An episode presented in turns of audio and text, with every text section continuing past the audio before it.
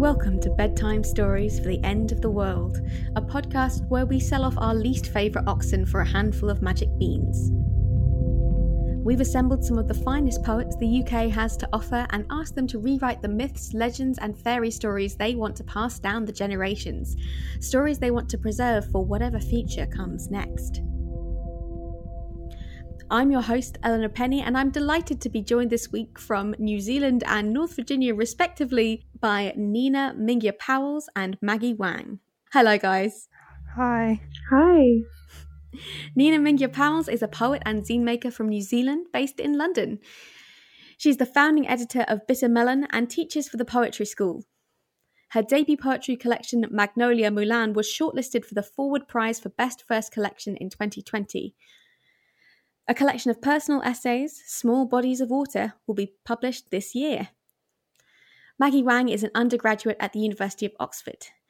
Her poetry has appeared in Kin, Shards, The Literary Nest, Not Very Quiet, Perhappened Mag, and Plainsongs, among others. She's also written criticism and creative nonfiction and won awards from the Poetry Society, Singapore Unbound, and the Folger Shakespeare Library. When not writing, she enjoys playing the piano and exploring nature. First up, I would like to flag a sort of unique coincidence for our keen eared listeners uh, that both our poets wanted to write about the same myth. And who would I be to tell these charming poets otherwise? So, in the best traditions of myth making, this week we will be holding the same story up to the firelight and at different angles to see what shapes it makes. And with no further ado, let's go over to our first writer, Maggie. Could you tell us a little bit about the story you've chosen to rewrite? So I've chosen to rewrite the myth of Chang'e, who is the Chinese goddess of the moon. Uh, and I was really drawn to this story, first of all, because I think it's always been in the back of my mind as a person of Chinese heritage, and also because there are so many different ways you can tell the story and so many different ways it's been told. And I wanted to try and explore those angles and see what direction I was drawn in. So, like I said, Chang'e is the Chinese goddess of the moon, and she's the subject or devotee of the Mid Autumn Festival. And as the story goes, she was married to this archer named Hou Yi. And in the version that I have chosen, Hou Yi receives this potion in return for um, shooting down nine suns that were burning up the earth. And so he has this potion, the potion of immortality. And he doesn't want to drink it because he doesn't want to become immortal and be separated from his wife, uh, Chang'e. But one day, his apprentice tries to steal the potion, and Chang'e is forced to drink it. Um, or in some versions of the story, she steals the potion. Um, but uh, one way or another, she drinks the potion and she ends up flying to the moon so uh, that's sort of the the skeleton of the myth. Fabulous! I can't wait to hear your version. So this is entitled Landings. One. In the beginning, there were the suns, ten of them. They beat down on the land until the ground cracked through, and the rivers turned to dust and choked the wheat in the fields, and the heart of the earth bled itself out. Night was a foreign language to us. We had no time to dream of darkness, only time to think of starving. He was young then, and the villagers laughed when he said he would shoot down nine of those suns and show the gods what mortals were made of. But he ignored them, and I loved him for that. He shot, and nine suns fell. Afterwards, the legends would claim his bow was heavier even than him, but he didn't complain. He had done what even the gods couldn't do, so they thanked him. Xiwang Mu brought him a vial of amber liquid. You will live forever if you drink it, she said. I watched him turn the vial over in his palms and hold it up to the light. He couldn't decide if he wanted to drink it. I couldn't decide if I wanted him to. Finally, he stood up and put the potion away, at the back of the cupboard, with the herbs and the medicines, and looked at me. Forget about it, he said. Life is too short to waste time wondering what it would be like to be immortal. 2. We learn the words for dawn and dusk, morning and afternoon and evening. In the streets, people would call out Hou Yi's name and thank him. He would smile and nod and tell them it was the least he could do. There was only one who wasn't grateful. Feng Meng liked to talk about how small the earth was, how it didn't matter if those nine suns were gone because there were a million million others in the universe, and he said he would leave some day, swim the ocean if he had to, or break the sky in two. He didn't need to stay to sweep the graves of his ancestors. He would honor them by carving their names among the stars. He made the earth seem small with all his ambitions, but Yi humored him because he loved him like a son. 3. That autumn, once the harvest was over, he went out on a hunting trip and left Feng Meng to take care of the house. One morning, while he was gone, I found the young apprentice peering into the cupboard. I asked him what he was looking for. Nothing, he said. The cupboard door clanged in his wake. After he was gone, I took Xiwangmu's potion and turned it over in my palm. Then I brought it out into the garden, where the long walk of history stretched out in front of me. No one would hold my hand this time. He would be angry, but someday he would understand. 4. The glass was cold, the liquid bitter. The wind swept clean through the half bare trees, that last sun beamed warm against my neck. I didn't look back as I ran. At the top of the hill, I slipped, but instead of meeting the earth with my palms, the ground fell away from me, and the streets and the houses and the fields, what the birds must have seen, shrank from my reach. The shadows flattened, and the clouds filled in the blanks. 5. The surface of the moon was silent, except for my footsteps and the faint echoes of my breath. Above me, darkness stretched out and out and out. Around me, the rocks echoed back the light from the earth, but did not shine. I saw no villages or cities, no palaces or fields or guardhouses. I realized that a country here would have no kings or nobles, no armies or navies, only the endless rock, which I could walk forever and still not know. I have found mountains here, but no snowmelt or forest. Valleys here don't flood with rainwater, only sunlight, which bathes them like sidewalk chalk. In some crevices, grey mosses have grown into arboretums and sprawled out in all directions. Their stems weave small cathedrals among themselves, and alien shadows tango on their leaves. Sorrow hangs low above the ground here. I can trace the wide border between day and night, and the hourglass turning over beneath no atmosphere, and some phantom water trickling down from a distant ridge to mark the years. Watching the tide roll in and out, I think of shells left behind to dry. After dusk, they will catch a few shards of moonlight, but not last long. 6. My mother told me a story once about a band of monkeys who noticed the reflection of the moon in a lake. Thinking it had fallen, they resolved to fish it out. They formed a chain and hung from a tree branch, but once the last monkey disturbed the water, the moon disappeared. In his panic, he swung himself out over the lake, and the branch broke from his weight, and the monkeys plunged into the darkness, without a moon to land on. Did Feng Meng think of this story? I wondered. Did he dream of building a ladder to the moon, of weaving the shards of those nine suns into wings, or climbing a rope some god might hang from the sky? Did he think of touching the surface of the moon, of turning over its rocks between his fingers and gathering its dust beneath his nails. Did he think of building a house here, or on building mine? 7. The tenth sun tumbles breathless across the sky, but I can see his grief wrapped up in little time capsules waiting to burst. Perhaps he guesses that men on earth are mapping his shadow, or perhaps he sees how they climb into his house, he has left breadcrumbs to distract them while he flees, but he knows it won't be enough. Here, those few seconds stretch out further than the eye can see, and a carpet of stars spreads out above me, blank and blinking. I wonder what they will say about me a millennium from now. I wonder what names they will give me, and whether they will blame me for fleeing. I wonder if they'll call me a coward, or if they'll pity me, or if they will simply look up into the early morning sky and say nothing.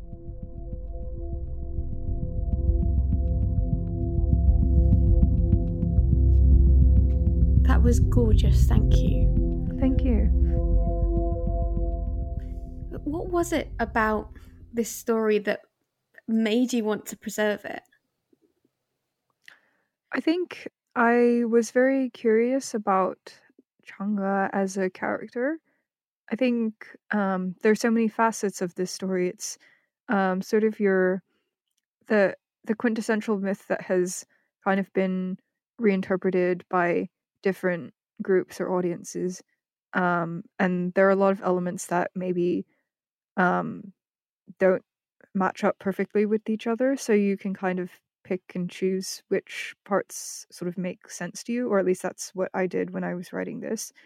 Um, and I think I've always found the moon very fascinating. And um, I also think it's quite interesting that a lot of, um, or it's quite interesting that some of China's recent space exploration missions have been named after Chang'e. Uh, and I think she, um, in my interpretation, in my interpretation, she ended up on the moon not really out of her own choice.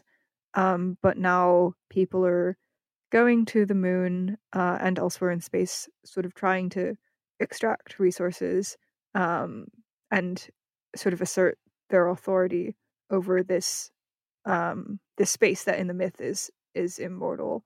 And I thought that was really interesting.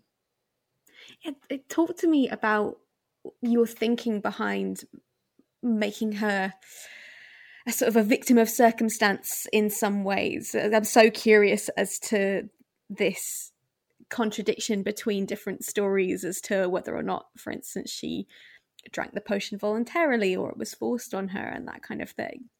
I think it's really interesting that she kind of doesn't have a choice, but also that in not having a choice, she's become immortal, which is for a lot of people might be sort of like the ultimate choice that you want to make.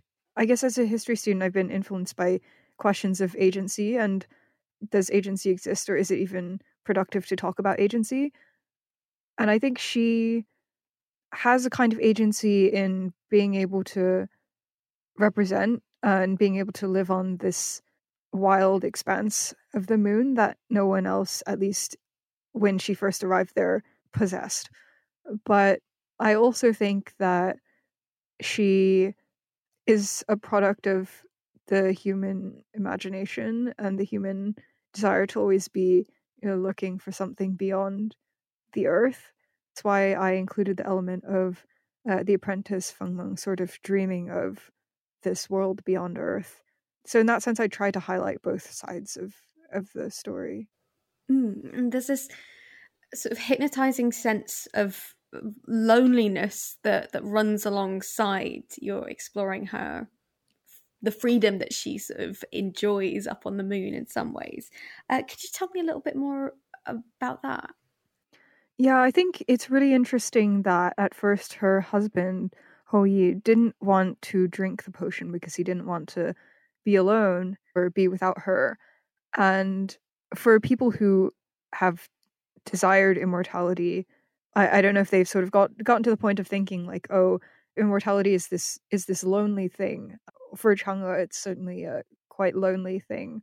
I think she finds beauty and wonder in that, and she also is able to offer us a kind of wisdom about ourselves that that we maybe don't have because we haven't lived those millennia of history think she's able to reflect on time, or at least my in my characterization of her, she's able to reflect on time in a very different way uh, compared to all the people around her.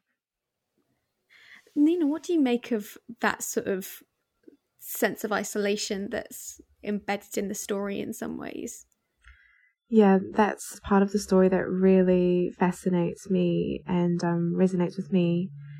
And I particularly love Maggie, how you've brought out the like the wider context of the myth and the other characters that are present in the story in your beautiful, beautiful poem. And because for me, it was kind of so hard for me to uh, look beyond this looming cloud of, I guess, isolation and the theme of loneliness on the moon, which also maybe is embodied by the moon itself in kind of poetry and myth. over the years, and also its connection to the feminine and, yeah, the ways in which loneliness and womanhood are very often um, connected in myth. Actually, that sounds like a beautiful moment to hear how you've responded to Chang'e. So, it's titled Snow Moon, a diary. Day 126. I dream of the moon often now that it's not there. Last night, a black disk with pink edges above a forest of burnt pines. On my table, I mixed graphite with red dirt to try to get the right cloud shade, but there was too much smoke. Day 128. The life cycle of a Chinese moon moth lasts 10 to 12 days. I remember very little from before, but I remember this. Words printed in pink on a sign near the entrance to the butterfly house at the Natural History Museum. Steam machines thrummed near the ceiling. Light flutterings disturbed the air. I felt wings opening, closing near my cheek. You led me to a perspex case full of hanging chrysalises in various stages of crumpling and unfolding. When I was in Borneo, a guide told me about a moth who drinks the tears of sleeping men, the guide says to a group of children. A light pressure on my elbow. A pale moon moth perched on the sleeve of my t shirt, its wings the colour of mint chocolate chip ice cream. Day 130. The first full moon in February is known as the snow moon. Hunger moon is another name for this, which I prefer.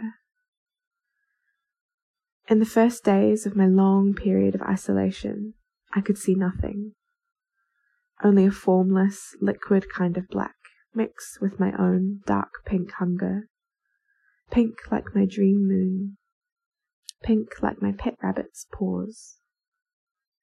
Day 133. I'm trying to paint a moonscape, but I keep getting distracted. I'm busy watching footage of Earth's last Lunar New Year live on Bling Empire. Jaime wears a pink brocade mini dress with voluminous sleeves. Andrew's eyes are hard and cold like a frozen lunar sea. To steady herself, Kelly touches the smooth edge of the lab grown diamond in her hair. Cherie thinks her baby is her mother reincarnated. Cherie's husband, not for the first time, feels afraid of his wife's imagination. Beyond the hills, above the city, I see the curved outline of a ridge lit up by fire. When I shut my eyes, the line sharpens. I take up my stub of charcoal and begin to draw the shape. Day 136. Starting to lose the names of colours, trying to get them down before they go. I use dirt, ash, dust, charred metal from bits of burnt spacecraft. Each day I choose a shade of black, volcanic black, velvet black, moon hunger black, and make my mark. R, four strokes, a line across the inside of a mouth, a single turn around the sun. Day 138. How to see the snow moon in your area. We reach peak illumination at 2:27 a.m. EST on Sunday, February 28. For the best view, look for us on the night of Yuan Xiaojie. We will drift above the horizon in the east around sunset. We will reach our highest point at a quarter to midnight. Open the door out into the snow and look up. You may mistake us for a floating lantern. You may need to stand as still as possible without breathing. Day 139. my moon rabbit, my jade hare, my Yutu. I found you in a crater, wrapped you up in clouds, fed you rice cakes and milk curds made of snow. Your arrival brought me a new moon made of jadeite. My translucent, lonely, uncelestial body, the first body that belonged to me.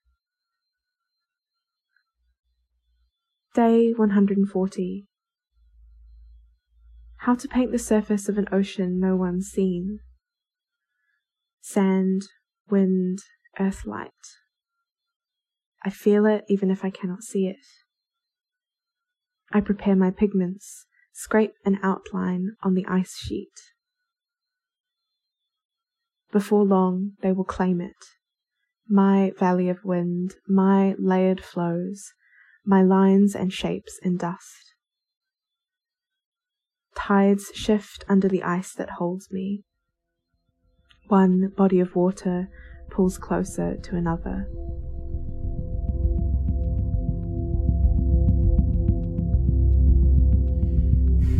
Was an absolutely gorgeous reading. Thanks.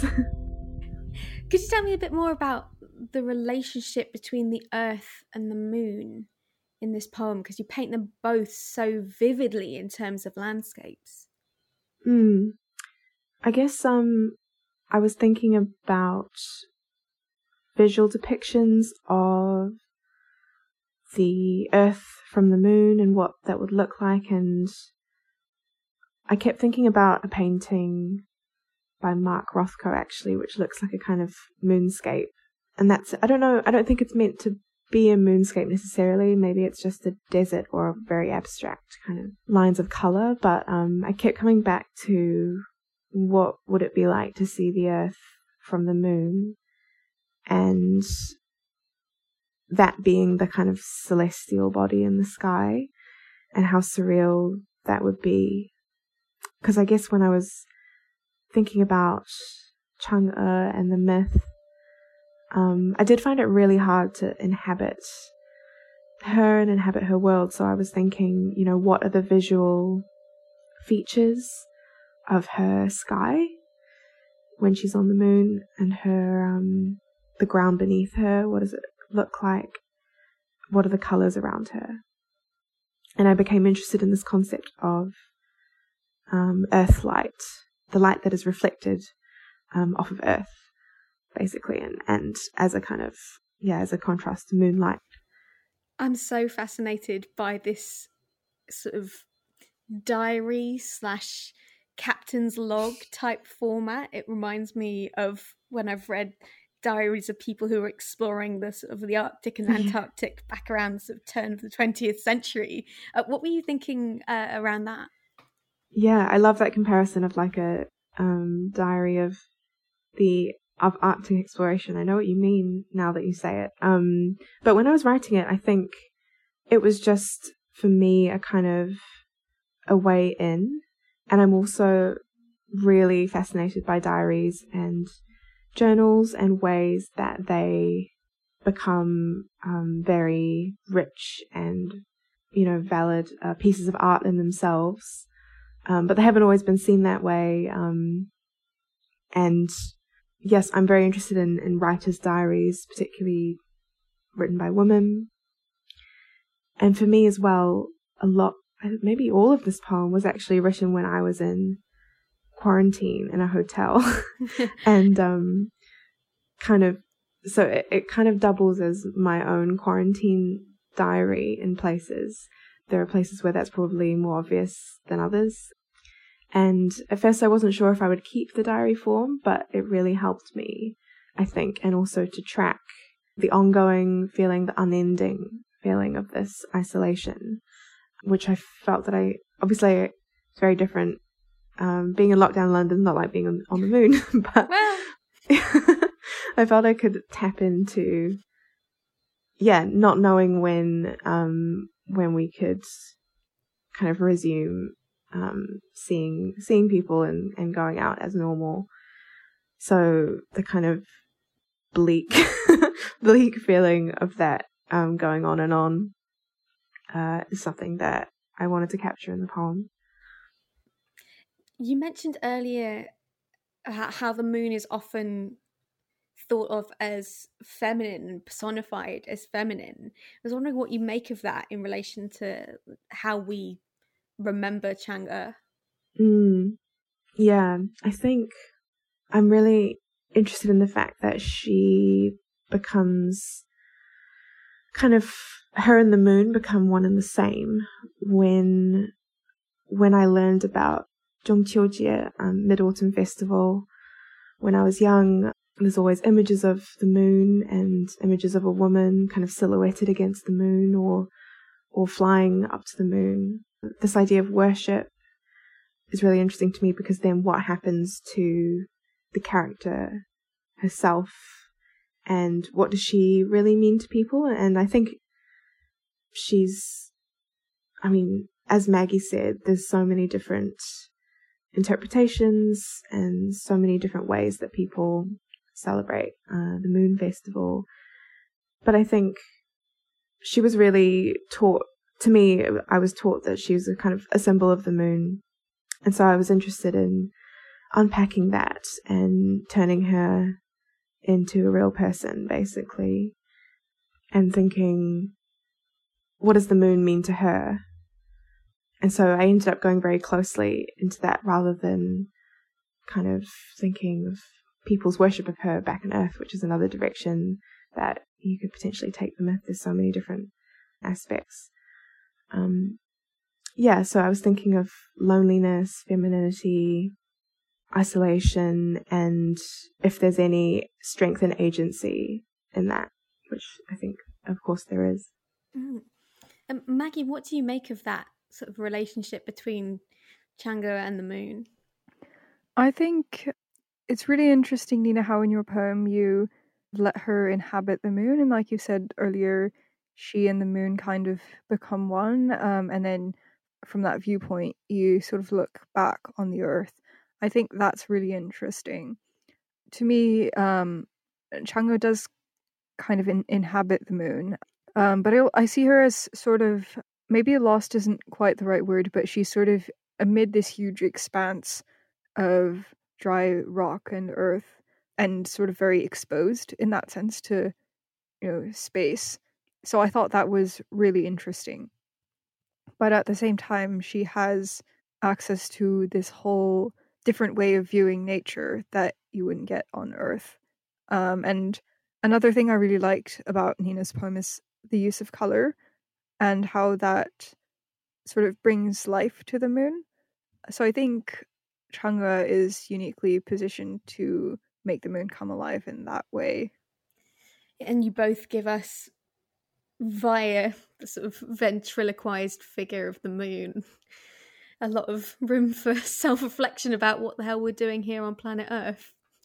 And uh, on that note, I would love for us to stay up kicking about on the surface of the moon, but sadly, we must descend back down to planet Earth for now. Um, so thank you so much to both of you, Maggie Wang and Nina Mingya Powles, and of course to the episode MVP Goddess Chang'e. Uh, what would we do without you? uh, this has been Bedtime Stories for the End of the World. I've been your host, Eleanor Penny, and until next time, sweet dreams and thanks for listening.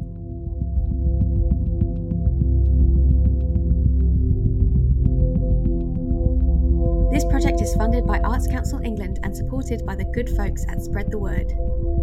Our project producer is Tom McAndrew, and our podcast producer is Maya Bosworth. We have a book out also entitled Bedtime Stories for the End of the World.